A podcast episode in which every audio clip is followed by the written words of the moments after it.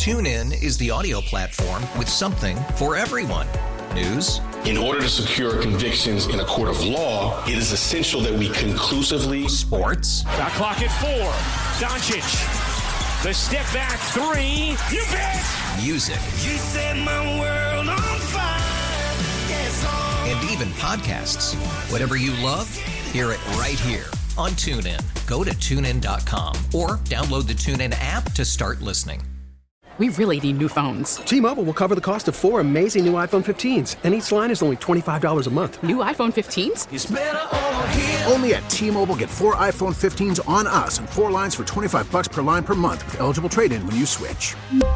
Minimum of 4 lines for $25 per line per month with auto pay discount using debit or bank account. $5 more per line without auto pay, plus taxes and fees. Phone fee at 24 monthly bill credits for well qualified customers. Contact us before canceling account to continue bill credits or credit stop and balance on required finance agreement due. $35 per line connection charge applies. See T-Mobile.com.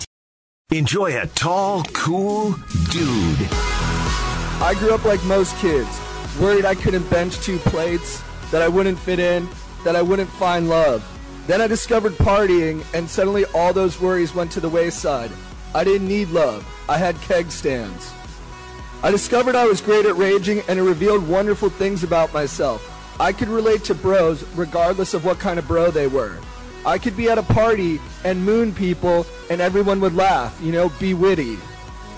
Or I could play beer pong and compete with real integrity. In short, I fulfilled my potential. The Nightcap on WGR, Sports Radio 550. What is up, everybody? It's the Nightcap here on WGR. Joe DiBiase here for the next hour. Looking for your calls at 803-0550. I will not be here tomorrow, so second to last chance you'll get to hear me before Bills and 49ers on Monday Night Football. I'll be around on Monday, but this game is quickly approaching, and the NFL weekend is quickly approaching. It actually feels kind of strange that we had a game from week 11 week 12 end yesterday, and then today is Thursday, and the whole week is thrown off. I mean, it feels like a Tuesday to me. I don't know what day of the week it is. NFL-wise, everything is screwed up. There's no Thursday night football tonight. That was originally going to be Baltimore. They are now playing next Tuesday night after playing yesterday on a Wednesday. Everything's screwed up. Steelers are playing now on Monday before the Bills game against San Francisco. So, a lot going on. Nothing going on tonight NFL-wise. Sunday, of course, you have your normal slate of games, Sunday Night Football, a couple of games on Monday, and then a Tuesday night game as well. And the Bills will be on Monday night, San Francisco. I am questioning how big this game is in terms of a measuring stick game. It's a term that gets thrown around a lot, and it's a term that we've thrown around a lot this season for the Bills. And Has it been a little bit since we arrived at measuring stick game? Kansas City was that. Maybe even the Titans before. The Seahawks, certainly. We were going into that Seattle game being like, all right, we're trying to figure out if this is a great football team. And then they put 44 on the board and beat Russell Wilson and the Seahawks in a high-scoring affair. And it was like, all right, this team's arrived. And then the Arizona game, there was a little bit of that as well. The Chargers were not. And I'm not sure San Francisco is either. I almost want to look ahead to Pittsburgh already. Pittsburgh is the most interesting team in the league. They are 11-0, and nobody thinks they're great. Nobody thinks they're great. And that's a tough spot for me personally to be in, because I do have some inherent bias with the Steelers. Right up front, in our radio.com expert pick'ems that we did before the season, our season predictions, I was the only person in all of the radio.com predictions that picked the Steelers to win the Super Bowl. So I was coming into the season inherently thinking they were a great team. They're an elite team. They are right there with the Chiefs on the top of the conference. Now, my reasoning for that with the Steelers was that last season they were a team that was right in it to the end. They were playing the Bills late in the season on Sunday Night Football, and there were playoff implications. They nearly made the postseason with a combination of Devlin Hodges and Mason Rudolph, the worst quarterback combo in the league last season. They had the worst quarterback play in football, and they almost made the playoffs because of everything else. The defense being elite, a good ground game, good wide receivers, everything around the quarterback was good to very good. And even with awful quarterback play, they almost made it. This year, back comes Ben Roethlisberger, off an elbow injury. And you didn't even need him, and he's proving it right now. The Steelers did not need Roethlisberger to be a Hall of Fame level of quarterback, to be one of the top teams in football.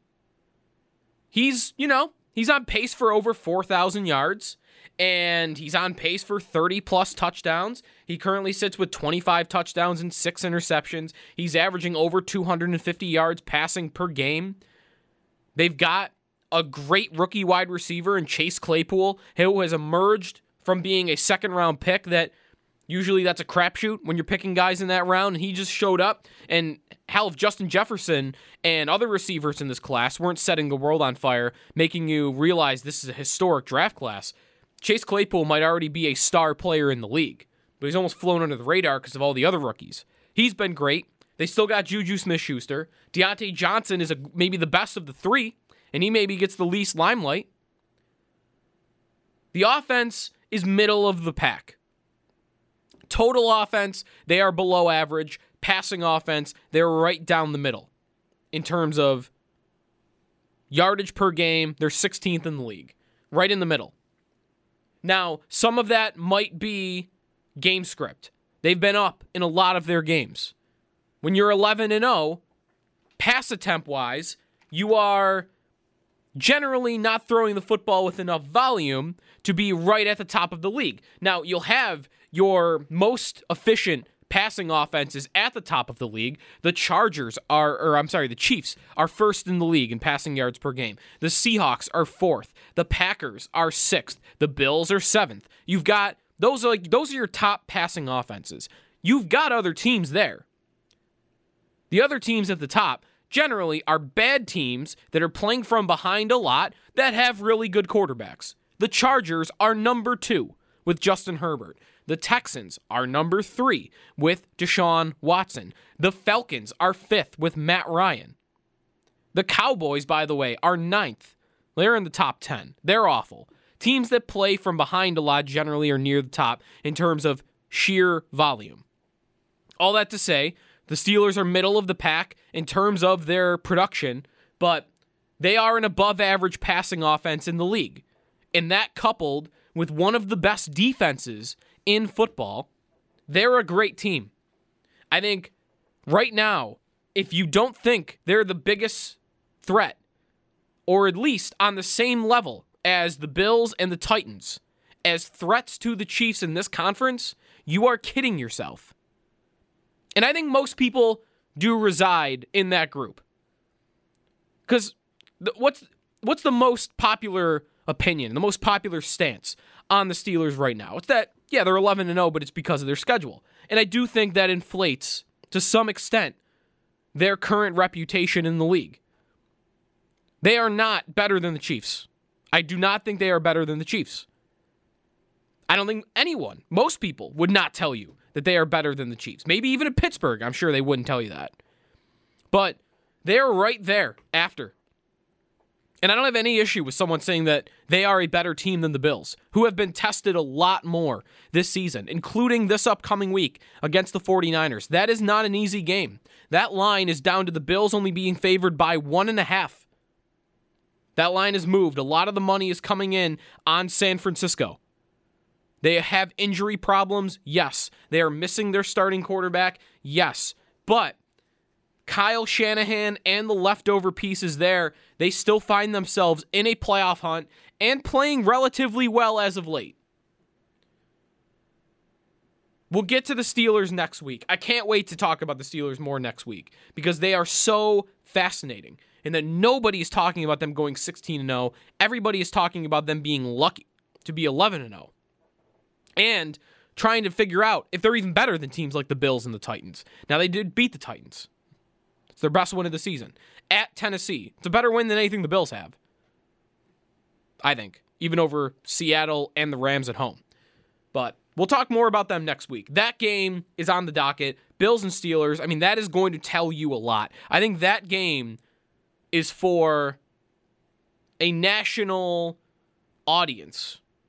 All right, who is Kansas City's biggest threat coming up in these playoffs? That game next week, to me, will be for that.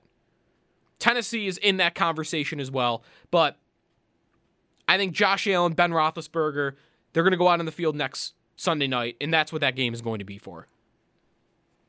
This week, with the San Francisco 49ers, Nick Mullens at quarterback. I do think it is, to some level, it's a measuring stick game. Because if the Bills are going to graduate from a really, like, a good team, that, like, a playoff team, they should win their division, to, all right, is this really a Super Bowl contender?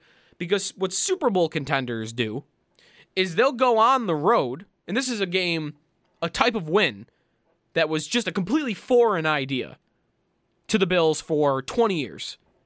The idea of winning tough road games, even to this level. I mean, the Niners, I'm giving them a lot of credit for being, you know, a challenge on Monday night. They have a losing record. So don't let me overstate it too much. They have a losing record. But it's a type of game that a win in that situation, completely foreign. The Bills just didn't do it. 2017, right when Sean McDermott gets here, the Bills beat the Falcons early in the season on the road in Atlanta, when Atlanta was still thought of as a pretty darn good team. And, I mean, they were, I remember going into that game and coming out of it, and it was being talked about as, this is the type of road win we just haven't seen in forever. Before that game, when was the last time the Bills beat a good team, or even an arguably good team, on the road? They just never, ever did it. And since, you've got a bunch of them on the board. And this game on Monday night, that's a game you should win. That's a game that if you really are a Super Bowl contender, you'll go in there and you will control that game from beginning to end. Why? Because your roster, top to bottom, is better than what they're going to throw on the field. I think when they're completely healthy, you know, now we can have a conversation, especially with George Kittle in the lineup, who is, to me, their best player on either side of the football. But with all the injuries they got, can't do it. You're a better team. Top to bottom, roster-wise, the Bills are a better team. And it's not like they are a pushover, even though they have an undrafted kid in there, a quarterback, who, by the way, is maybe not worse than Jimmy Garoppolo. So the quarterback, to me, is almost not even different. There's still enough there where this game on Monday night is still telling to what the Bills are for the rest of the season. And it does also matter to the standings. I don't know how many fans out there are really paying attention to the AFC East race, but it seems like not much. Is that strange? And that really tells us what we all think of the Dolphins, though, doesn't it? That the Dolphins are one game back. The Bills are on the verge of winning their first division in 25 years, and I feel like nobody's nervous about it at all. And that includes myself. I'm not nervous about it. I have definitely cooled on Miami. I thought there was a possibility 2-3 weeks ago that there really was something there, that it wasn't a fluke what they had just done to the Cardinals and to the Rams. But you lose to the Denver Broncos, and it's with Drew Lock and not Kendall Hinton at quarterback, and it's hard to trust that team any longer. And that, to me, that's where the separation, by the way, currently exists in the conference. And that's what this game is coming up on Monday night. Not to, again, the exact same level to the Dolphins losing to the Denver Broncos, who are just a bad team. Denver's bad. They're almost awful. They can't throw the football. Their running game, I mean, they don't give it to the right guy. Phillip Lindsay is maybe one of their best players on offense, and they keep handing the ball to Melvin Gordon because they just paid him, and they feel like they have to. So they're not even the ground game, which they're supposed to be good at. They don't even give it to the right guy. They're not that good on the defensive side of the football. They do have injuries. Von Miller hasn't played this season, but Denver doesn't do anything well. And Miami lost to them. And the Raiders this past week get blown out by the Atlanta Falcons.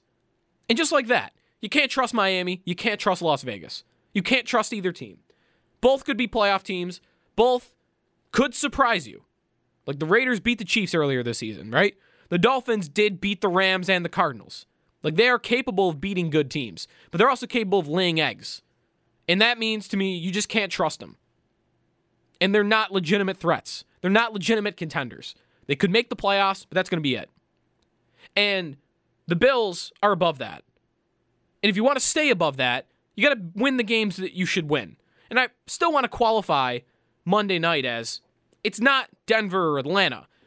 But I still feel like at San Francisco is a game, if the Bills are trying to achieve what they're trying to this year, like that's a game you should win. You beat Nick Mullens. I don't care if it's on the road and everything else that's going on. Like you beat Nick Mullens.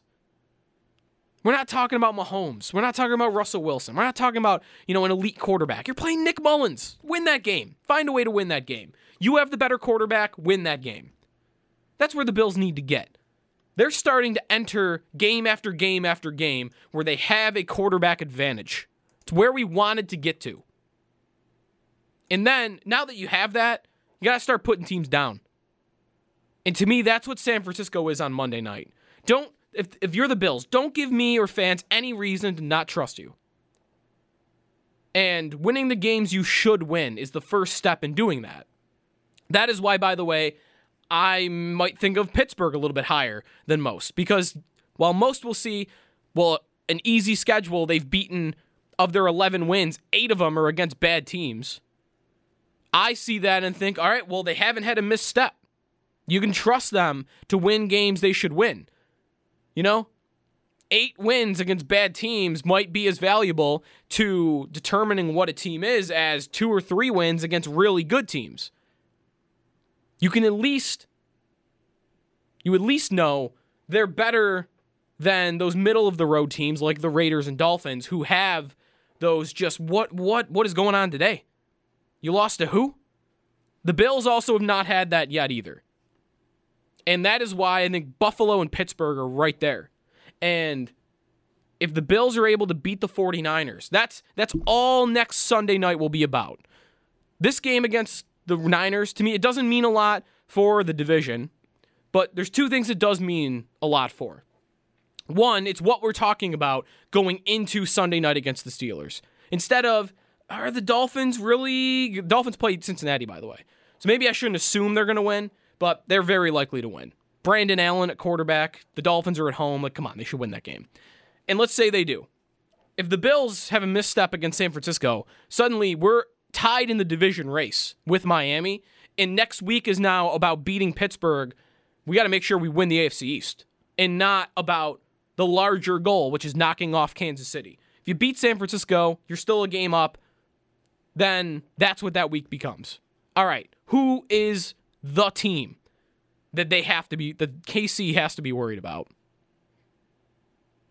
That's one thing that this game Monday can lead to. And then the other reason it is important is playoff seeding might become important down the stretch here. And I mentioned this last night a little bit. If you're trying to avoid Kansas City, and I think the Steelers have a shot at 16-0, but I think Kansas City ends up leapfrogging them for the number 1 seed. And if that happens, the Bills need to get out of the 4. The Bills need to get out of the 4 to the 2 or the 3. For seeding purposes, you want to be above Tennessee, and that way you're getting an easier opponent, at least by record. Right now, maybe that's not that big a difference. The difference between playing Cleveland at home or playing Miami at home. But also it means if you end up playing the 4 seed down the road somehow, some way, then you also will have home field advantage in that game. So there are seeding implications on the line for the Bills as well. So Monday is not nothing. It is Nick Mullens a quarterback. It's a team with a losing record, but it's a team that is in a playoff race that I think is still pretty good, is maybe harmed by a tougher schedule, being in, top to bottom, the deepest division in football. And maybe they're getting slept on a little bit. And you're on the road. I guess they're on the road too, being in Glendale, Arizona. But that's what Monday's game is to me. 803-0550 is the phone number. How worried are you about the 49ers? They also, I'll talk about this coming up next. I wanted to get to this. This game will be interesting to see what the Bills do stylistically or how they do against a run-heavy team like San Francisco, because the AFC right now is littered with teams that are run first. We'll talk about that when we come back right after this on the Nightcap on WGR. Smoke's a huge part of our offense, so kind of adjusting on the fly. And, we got a bunch of young guys that can play, young guys that we want, like Gabe Davis. We asked a young guy to grow up fast, come out here, play fast, do your job. And he's been doing a great job all year. He's made some plays. We're going to look for him to make a lot more of them because I can see a lot of potential in him. That's just what the job calls for. You don't want to get comfortable without a guy, but we can't stop. The offense can't stop. We got to keep going and find ways to win, putting running backs out there and stuff like that, make them run some routes as well. But anything we got to do to win, of course, we're not going to get comfortable without John Brown. Hope he has a speedy recovery so he can come back soon, but next man up, honestly. Bills wide receiver Stephon Diggs, who is approaching 100 catches on the season. Approaching. He's not quite there yet. He is sitting at 80. He will likely get there. I mean, that is an average of, 5 games? It's late. 4 receptions a game. He's gonna get there. Oh, he can get in the next 2-3 weeks. Honestly, we've seen Stephon Diggs go off. He has had two 10-catch game performances already this season. He has only had 1 game all season with less than 6 catches. So, yeah, he's gonna get to 100, and he'll be the first Bills wide receiver in a while to do that. I don't have that off the top of my head here. I would guess that Stevie Johnson is gonna be the last Bills wide receiver that they got to 100, but I'm not quite sure. Stevie Johnson never got to 100 with the Bills. 82 was his high for the team, so I'll keep the look on for that. Let's go to the phone lines, though. We're talking Bills, 49ers, and I'm looking ahead to Pittsburgh a little bit next Sunday. So if you want to talk about them, feel free. They're 11-0, one of the most interesting teams in the league to talk about, so feel free. It's the Nightcap with Joe DiBiase. 803-0550 is the phone number. Let's go to Sean. You're on the Nightcap. What's up? Hey, what's up, Joe? I love listening to your show, listening to What's Up in the Bulldog. Love your show at night. The Nightcap's great. Thanks, man. I just want to touch on a couple of things before I get to the actual game. I wish people would stop the narrative. I mean, across the country, not necessarily here in Buffalo, but I read an article about how Brian Daboll schemes, and it seems like he does the same thing Belichick did in past years, and he game plans specific schemes. I wish when Josh Allen only throws for 150 yards that people wouldn't lose their head over it. I lose my head over the mistakes he made, not necessarily how many yards he throws for. It's a little more cringeworthy to listen to them go down the field methodically and not put up a lot of points and win an ugly game where they had a few turnovers. I'll take that in the running game in the wintertime when it's going to be necessary in a place like Pittsburgh if that happens. As far as the game, I'm probably going to get crucified for this.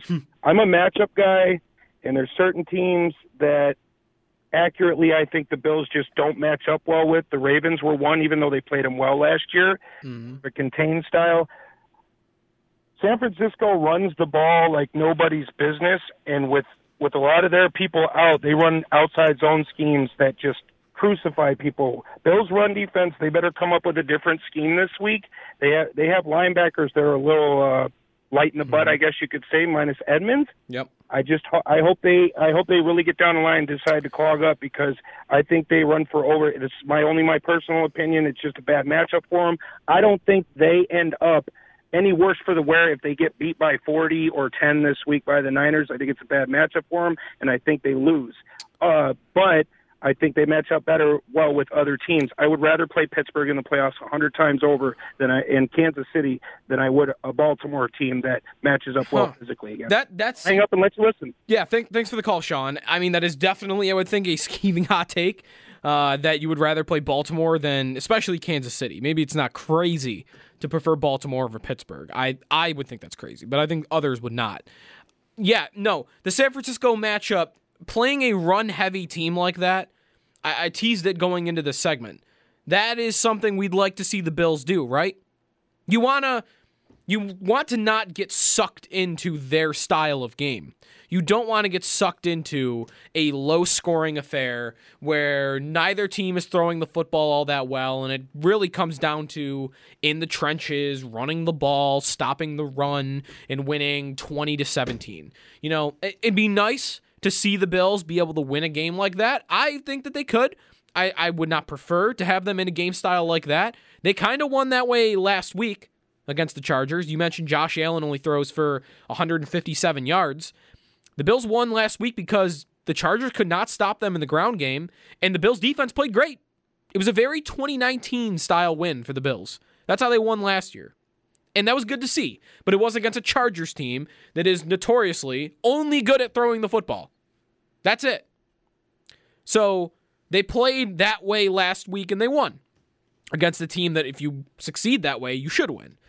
San Francisco is very similar to me to many teams the Bills could play come playoff time. The Browns, right now, who they'd be matched up, they are a run-heavy team. They win on running the football, outside zone, defense. That's how they win. The Indianapolis Colts, they are still in let's protect Philip Rivers at all costs. We're going to run the ball with Jonathan Taylor and Jordan Wilkins and Nyheim Hines, and we have maybe the best defense in the league. That's how the Colts win. How about the Ravens? If the Ravens match up with the Bills, they are as run-heavy as it gets in football. They do not let Lamar Jackson throw the ball more than 30 times unless they absolutely have to. And then the team above you in the Tennessee Titans, they're kind of similar. If they're in their perfect world, they're winning the football game with Derrick Henry running all over their opponent. And can the Bills beat a team like that? So far, you know, like that Tennessee matchup earlier in the season, they got smoked. They got destroyed. It wasn't even close. So, yeah, a win against San Francisco would go a long way to, all right, yeah, we beat teams like this. We can beat teams like this because that is what San Francisco is. They are winning by running. But it's not, to me, it shouldn't be about winning at their game. You know, running the ball with Zach Moss and Devin Singletary 20 times and throwing Josh Allen in for 10 rushes of his own and winning the way you did last week. No. Suck them into your game. Have Josh Allen go out there and light it up. Throw the ball 20 times to start a game. Get out ahead early. Make the Baltimores and the San Franciscos and the Clevelands and the Tennessees of the world. Make them play from behind all day. Make them throw the football. Because if you can play that way, then you're unstoppable. And that's what Kansas City is. Kansas City never has to play that way. They never have to play the bogged-down run-style football game because nobody can catch them. And if you could be a poor man's version of that, to me, that's the best chance the Bills have of making a deep playoff run. But I like your point on San Francisco and the style they play. That will be interesting to see on Monday. Let's go to Rich. You're on the Nightcap. What's up, Rich? Sneaky Joe, love your Nightcap show. Thanks, man. I agree with Sean. I am very nervous about this game because of the following reasons. Yes, we're going back to the House of Horrors. And Frisco does need this game a little bit more than the Bills because they're in their division. Mostert, when he's healthy, is a very scary running back. They got Debo. They got Ayuk coming back. And Richard Sherman is healthy now. And even though he's older and he's not the Seattle days, but he's still compatible. And I just this is a very scary game on not paper, looks like we should win, but it is still a scary game because they got enough weapons. Debo Samuel's all over the field, and he could be a threat, whether it's reverses, screen passes, and like I said, Ayuk is coming back. This could be a very scary game, and Frisco does need it a little bit more than us. Mm-hmm.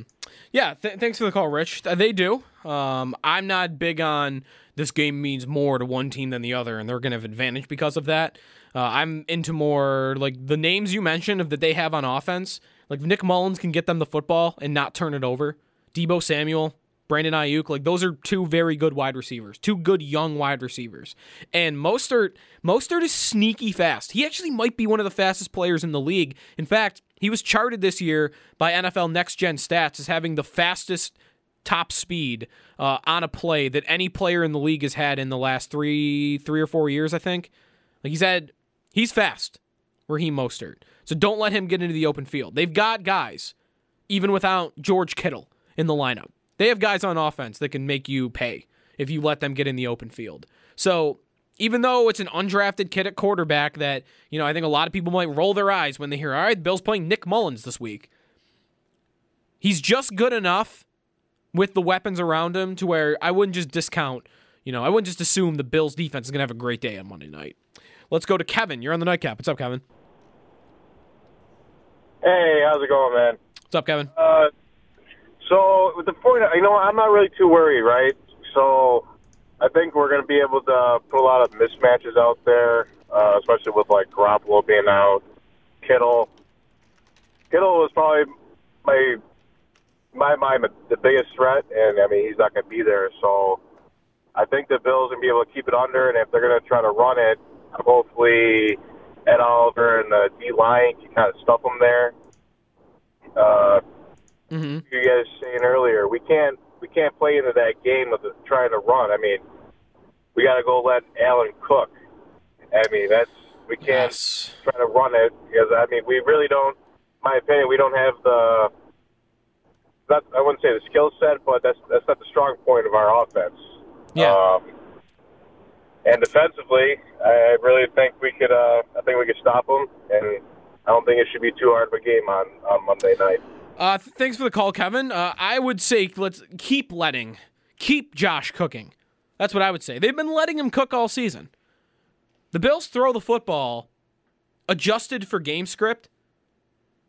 They throw the football as much as anybody in the league, and that's perfect. It's right where you want to be. That was something that I was always worried about with this head coach. He was a defensive-minded head coach that loved to talk about running the football, grinding games out, you know, playing great, strong defense, blue-collar football.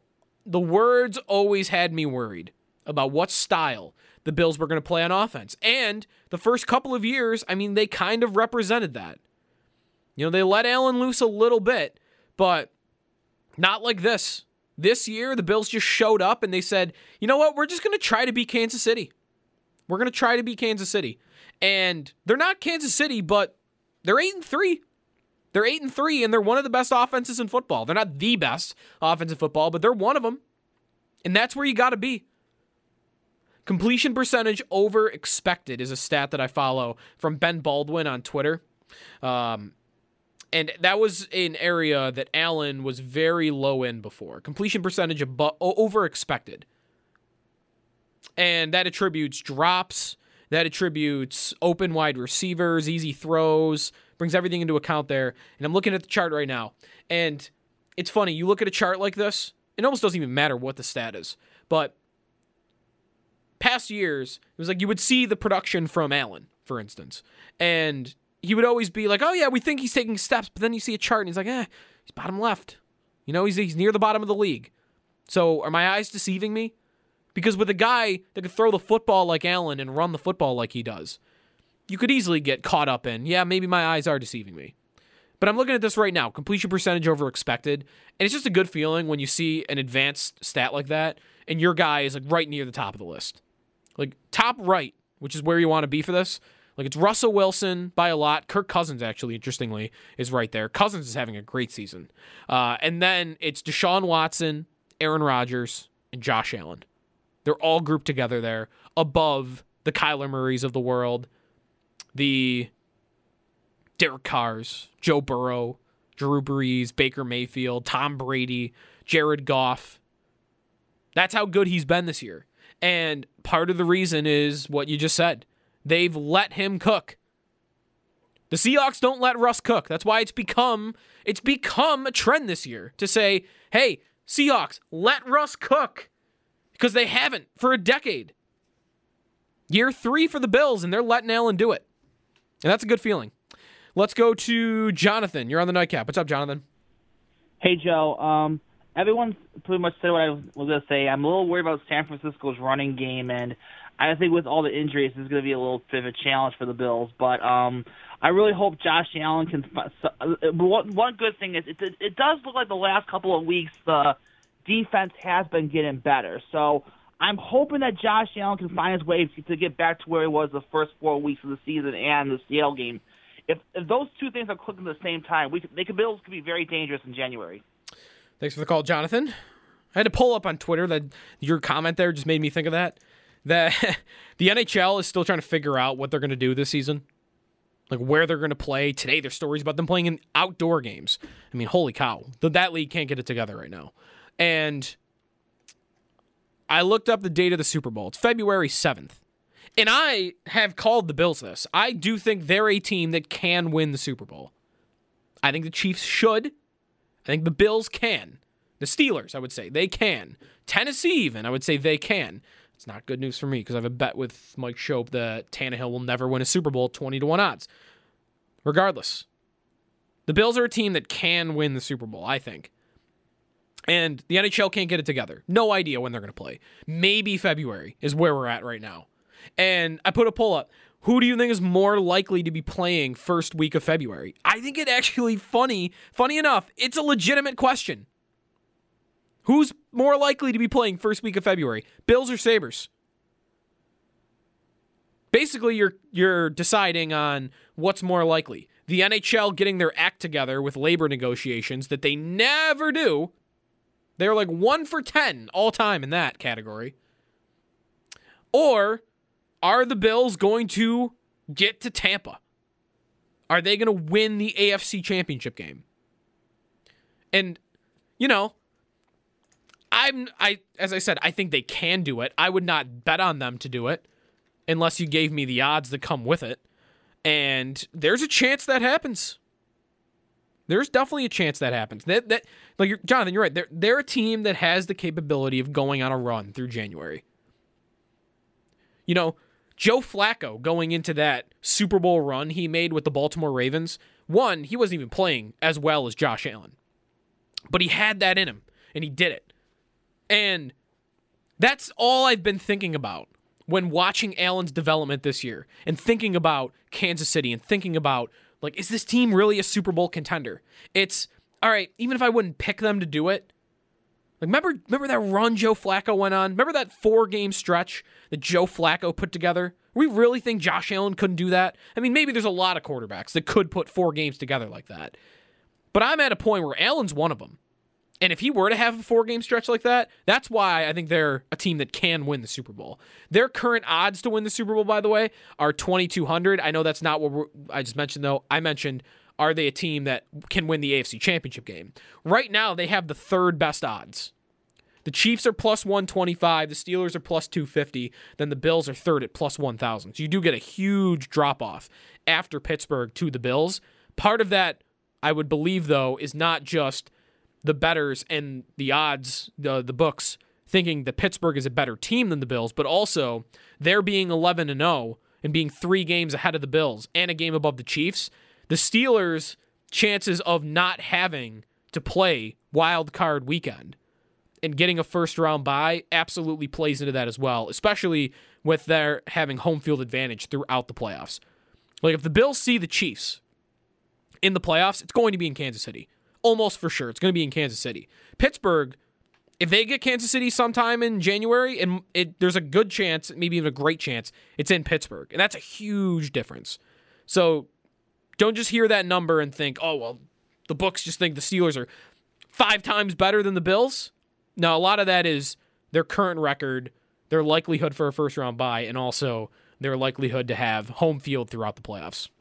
803-0550 is the phone number. We'll come back and wrap things up. Talk a little hockey, that report about outdoor games earlier, and the start of the season. Are we at February? We'll talk about that when we come back to wrap things up on the Nightcap with Joe DiBiase. This is WGR.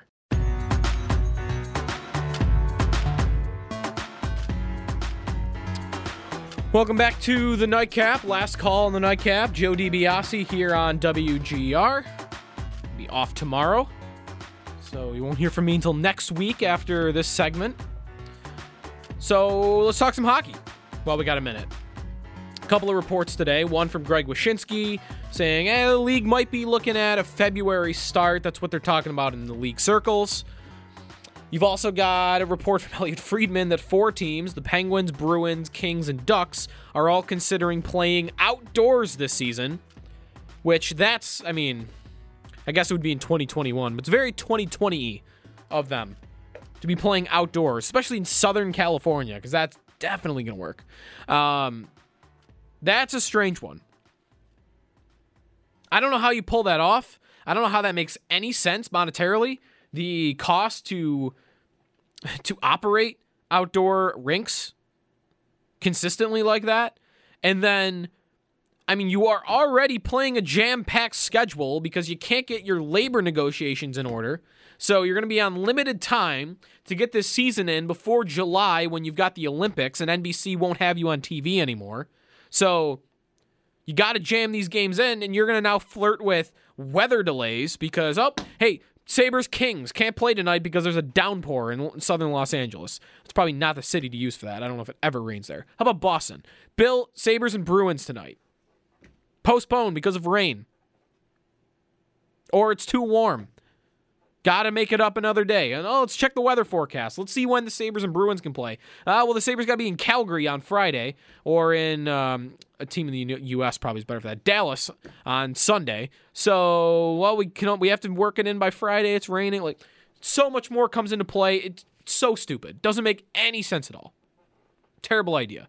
The only thing that makes sense for is if the league is trying to grab money at every corner that they can find it, and they're trying to get, you know, a couple thousand fans in those stadiums for those games. I would imagine it's easier with all of these restrictions around the country to get fans into an open-air stadium than it would be to get them indoors to an arena. So that would be my thought on that. And then the February start, I mean, just start the sport already.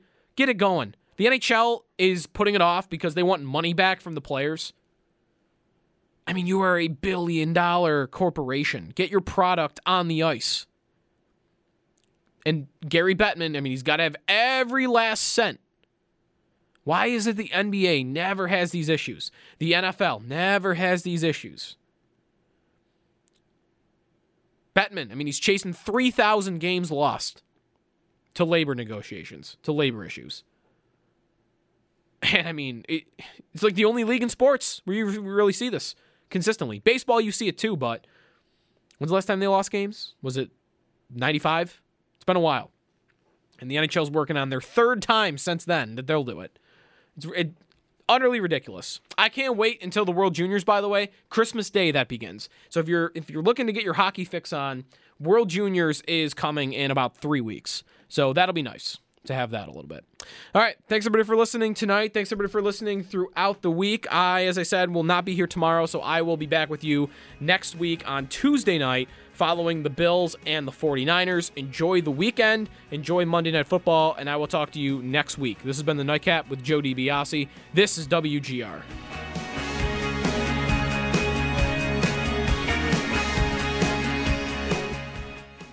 TuneIn is the audio platform with something for everyone. News. In order to secure convictions in a court of law, it is essential that we conclusively. Sports. Got clock at 4. Doncic. The step back 3. You bet. Music. You set my world on fire. Yes, oh. And even podcasts. Whatever you love, hear it right here on TuneIn. Go to TuneIn.com or download the TuneIn app to start listening. We really need new phones. T-Mobile will cover the cost of 4 amazing new iPhone 15s, and each line is only $25 a month. New iPhone 15s? It's better over here. Only at T-Mobile, get 4 iPhone 15s on us and 4 lines for $25 per line per month with eligible trade-in when you switch. Minimum of 4 lines for $25 per line per month with auto pay discount using debit or bank account. $5 more per line without auto pay, plus taxes and fees. Phone fee at 24 monthly bill credits for well qualified customers. Contact us before canceling account to continue bill credits or credit stop and balance on required finance agreement due. $35 per line connection charge applies. See T-Mobile.com.